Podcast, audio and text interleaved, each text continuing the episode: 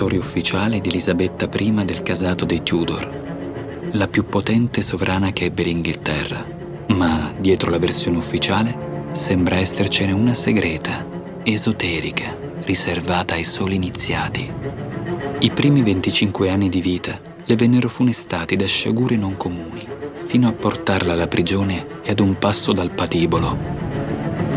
Era ancora bambina quando sua madre, la regina Anna Bolena, moglie di Enrico ottavo, venne decapitata dopo essere stata accusata di stregoneria, incesto e adulterio.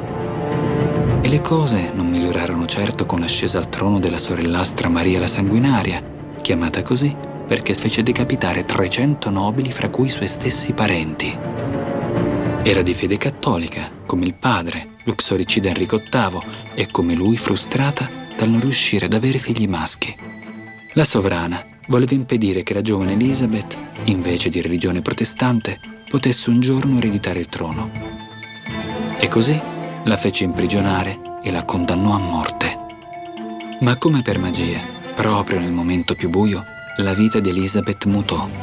La sorellastra, infatti, subito dopo aver annunciato di essere rimasta miracolosamente incinta dell'erede maschio, inglese e cattolico come lo aveva tanto desiderato, morì. Era un tumore all'utero. E fu così che Elisabeth passò dalla condizione di prigioniera a quella di regina.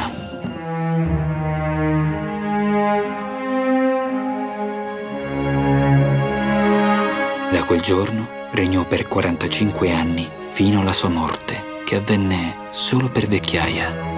Il suo regno fu caratterizzato da fenomeni straordinari e inspiegabili, come se le forze della natura la proteggessero, cosa che scoprì a sue spese anche l'arrogante Filippo secondo, il quale, re di Spagna e fervente cattolico, pur di uccidere Elisabetta, aveva disboscato l'intera penisola iberica, realizzando una flotta potentissima e temuta che si guadagnò in breve tempo il soprannome di Invincibile Armata. Ebbene, questa Invincibile Armata, più che dai cannoni della regina, fu distrutta dai fulmini di tre terrificanti tempeste. Il re di Spagna ne fu talmente sconvolto da accusare il suo stesso Dio di proteggere i nemici della Chiesa cattolica.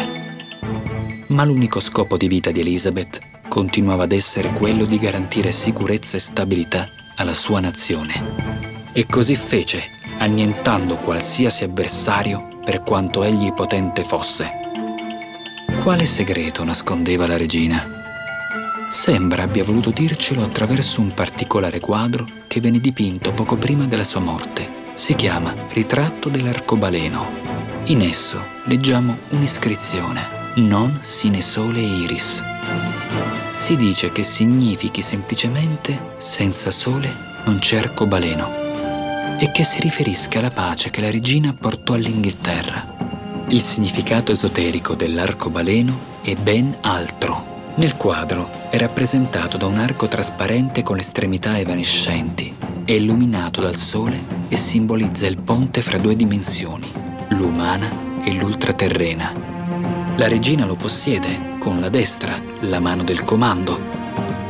Indica che Elisabeth controlla gli elementi, controlla il varco fra i due mondi. Sul braccio sinistro, quello del cuore, è invece disegnato un serpente, incoronato dal pianeta Terra, che trattiene una mela con le fauci. Indica che la capacità di regnare con saggezza sul mondo e la conoscenza per farlo appartengono solo a coloro che hanno un peculiare tipo di sangue. È il sangue reale, il sang real. Secondo questa credenza, al mondo esisterebbero persone ibride, figli di dei, un tempo chiamati demoni, oggi alieni. Guardate il vestito della regina. È costellato di occhi, bocche ed orecchie. Significa che Elisabeth possiede sensi che trascendono quelli umani, che vedono e ascoltano tutto, la informano e la proteggono.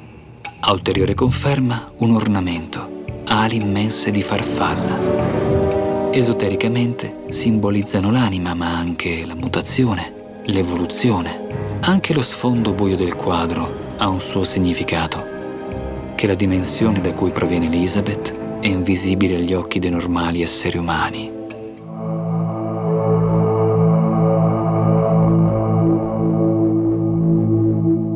La divinità della regina si evidenzia anche dal termine Iris, una dea.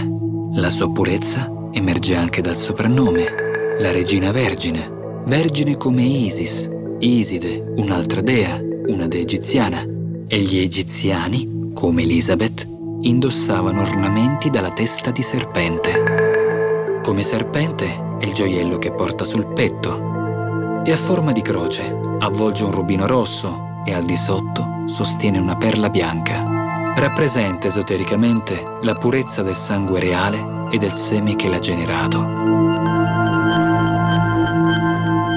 Questa particolare simbologia la trovate non solo nella bandiera dell'antica Inghilterra, ma anche in quella dei Templari, che trovarono rifugio proprio in quell'isola, quando vennero traditi e perseguitati dalla Chiesa Cattolica. E quel simbolo appare evidente anche nella bandiera svizzera, nella Croce Rossa, nei Cavalieri di Malta e anche in Italia, a Milano. L'unione fra gli elementi spirituali e terreni sono racchiusi nello stesso simbolo di Elizabeth Tudor, un fiore rosso e bianco, dove le dieci verdi foglie indicano l'estremità di due invisibili stelle a cinque punte. Una, più grande, esterna, con l'apice verso l'alto, il cielo, rappresenta la ricerca esoterica pura. L'altra, più piccola, rivolta verso terra, il potere materiale, aspirazione di chiara matrice occultistica.